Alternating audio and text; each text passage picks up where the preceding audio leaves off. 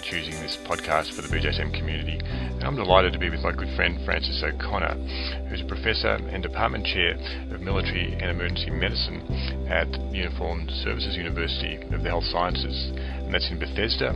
And he was a former president of the American Medical Society for Sports Medicine. And thanks for getting home to give us your time today, Francis. Oh, it's a it's a privilege, Karim. You are an expert in heat stroke and also in rhabdomyolysis, and you do a lot of care of athletes and the military folks. Let's talk about the military today because we can learn a lot from them. What are some special features about taking care of military individuals? Um, well, I think you know the military has very comparable problems that we see in uh, in the high school and collegiate athletic communities. In reality, they're identical. Um, uh, exertional heat stroke and exertional rhabdo obviously occur in the military, but they also occur in um, uh, intercollegiate athletics, as we know, or competitions such as the Marine Corps Marathon. However, um, being a military provider or a military team physician, we do have a couple of challenges that are unique. Um, when you're making a decision on whether or not to return a, uh, a warfighter back to duty, we have the challenge if we are dealing with someone going overseas we're talking about a mission where this individual is on a team, and uh, it's a very important decision. I believe it's a higher bar when you make a return to play or return to duty decision because it's absolutely got to be that that person is ready to go. There's no one else to fill in for that individual, especially if they're on a small team. So we have to be very accurate um, when we make that decision that that athlete's good to go. Uh, because if he goes down, it compromises the whole team. So uh, I think that's one of the big challenges in the military. The other is, um, you know, the military uh, is essentially an occupation. Um, so when we make uh, decisions with regards to whether it's heat stroke or exertional rhabdomyolysis, um, oftentimes I'm making a uh, you know decision that may affect livelihood, not only in the mission but whether or not they can stay in the military. So they're sometimes they're tough decisions, which is why I really have an interest in this um, and labor over these decisions because they have a lot of importance, whether it's the mission or or their future occupation. And many of our listeners do work in military settings, either full time in different countries or as, as part of their clinical jobs. What are some of the common conditions you're speaking about when you're going to make a return to play decision, someone might go overseas. Is that like ACL injuries and uh, shoulder dislocation, or? Yeah, I think some of the most common things that a primary care sports medicine physician is dealing with in the military is going to be return to duty decisions with regards to overuse injuries. So common things that we would deal with would be exertional leg pain. We wrestle with that all the time, as almost everybody in the military runs. So things like stress fractures, shin splints, chronic exertional compartment syndrome, uh, we deal with overload injuries, uh, low back pain uh, would be the headliner and one of the most common conditions we see. Um, and then we probably share the burden um, with our orthopedic colleagues on some of the more common traumatic injuries, whether it be, um, like you mentioned, a dislocated shoulder, a new anterior cruciate ligament injury, or perhaps the most common traumatic injury we see that I know the sports medicine community sees would be an ankle sprain let's benefit from your experience on leg pain, particularly compartment syndrome, because we haven't had a focused discussion on that on these podcasts, mm. and it is a tough one. So, what are the principles when you're teaching a fellow or a physiotherapy trainee about assessment of the runner with calf pain? Wow. I tell you, that's a, that's a tough one. Well, you mentioned calf pain and chronic exertional compartment syndrome you know, uh, in my experience, uh, most of what we see is going to be uh, the anterior compartment and lateral compartment, uh, then followed by the uh, the deep posterior compartment. Uh, if I had a nickel for every calf pain that I've seen and tried to work up for popliteal artery entrapment syndrome or a sural nerve entrapment, my God, I'd be a wealthy man there. Extremely uh, challenging problems, just calf pain. But the anterior leg pain, um, you know, with that anterior, you're thinking about an anterior shin splint versus a chronic exertional compartment syndrome, we see a fair amount of it. We see a fair amount of uh, chronic exertional compartment syndrome, and um, we are frequently called upon by our orthopedic colleagues um, to do the testing. So we will run most of these cases to ground. We will make a, a diagnosis with um, with a Stryker, um, and uh, you know, and pursue it with with Stryker compartmental testing because it's an important um, decision to make the right diagnosis because it's obviously going to affect prognosis and uh, the future of that soldier.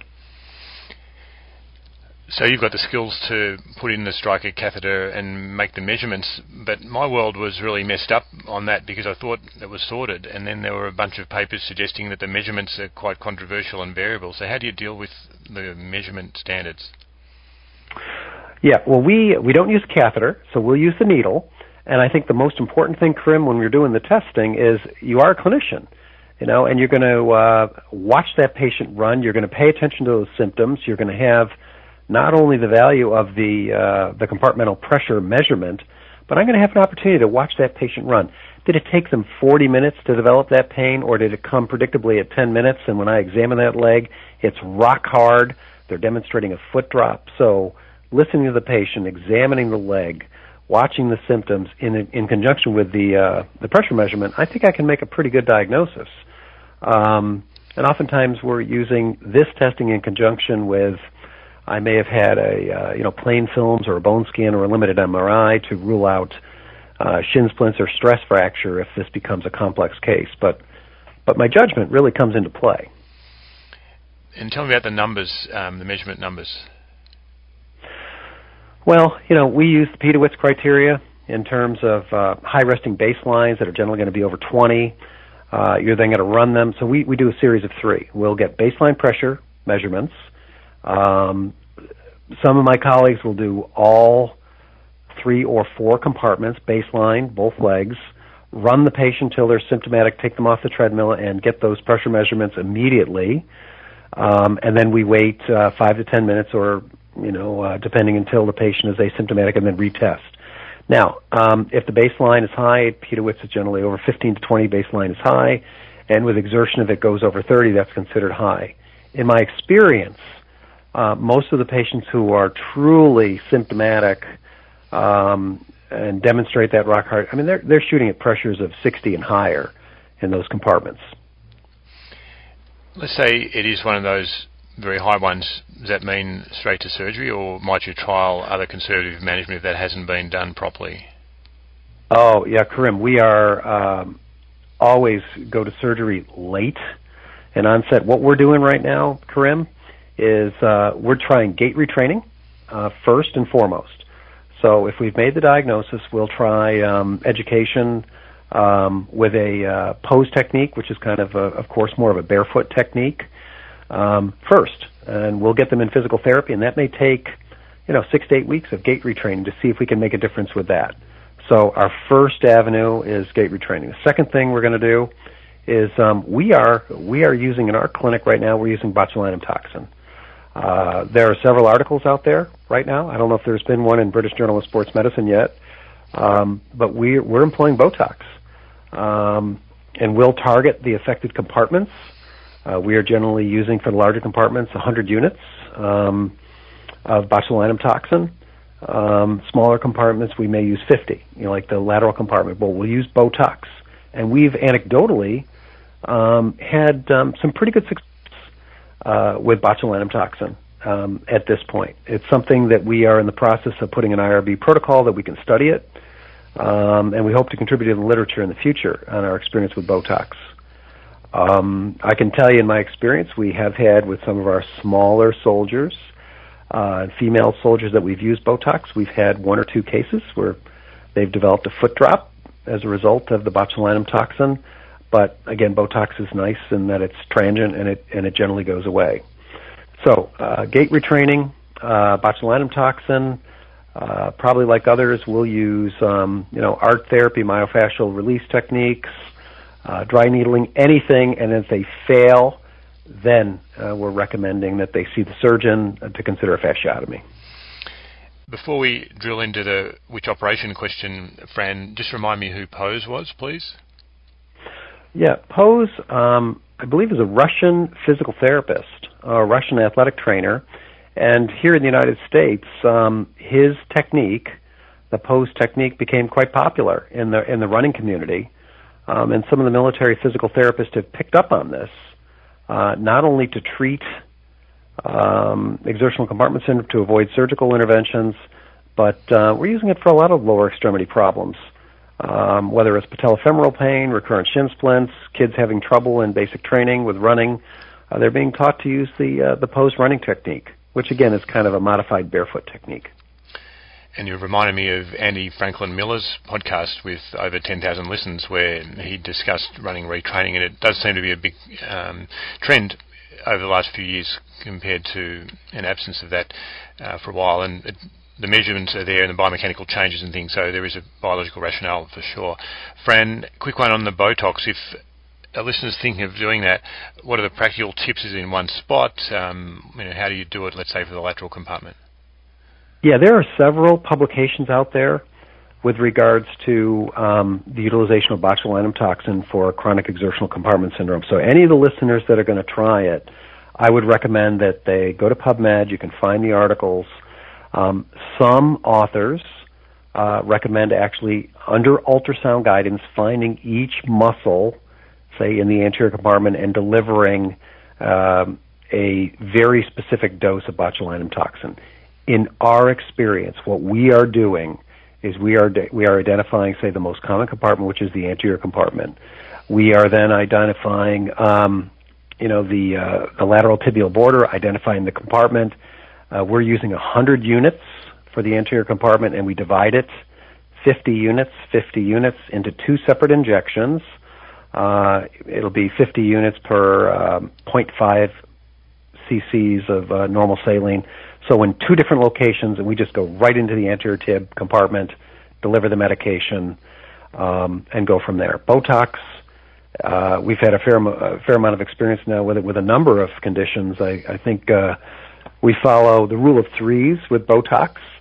Generally, a little uncomfortable for three days. Uh, most of the time, you get your max benefit in about three weeks, um, and it lasts for about three months.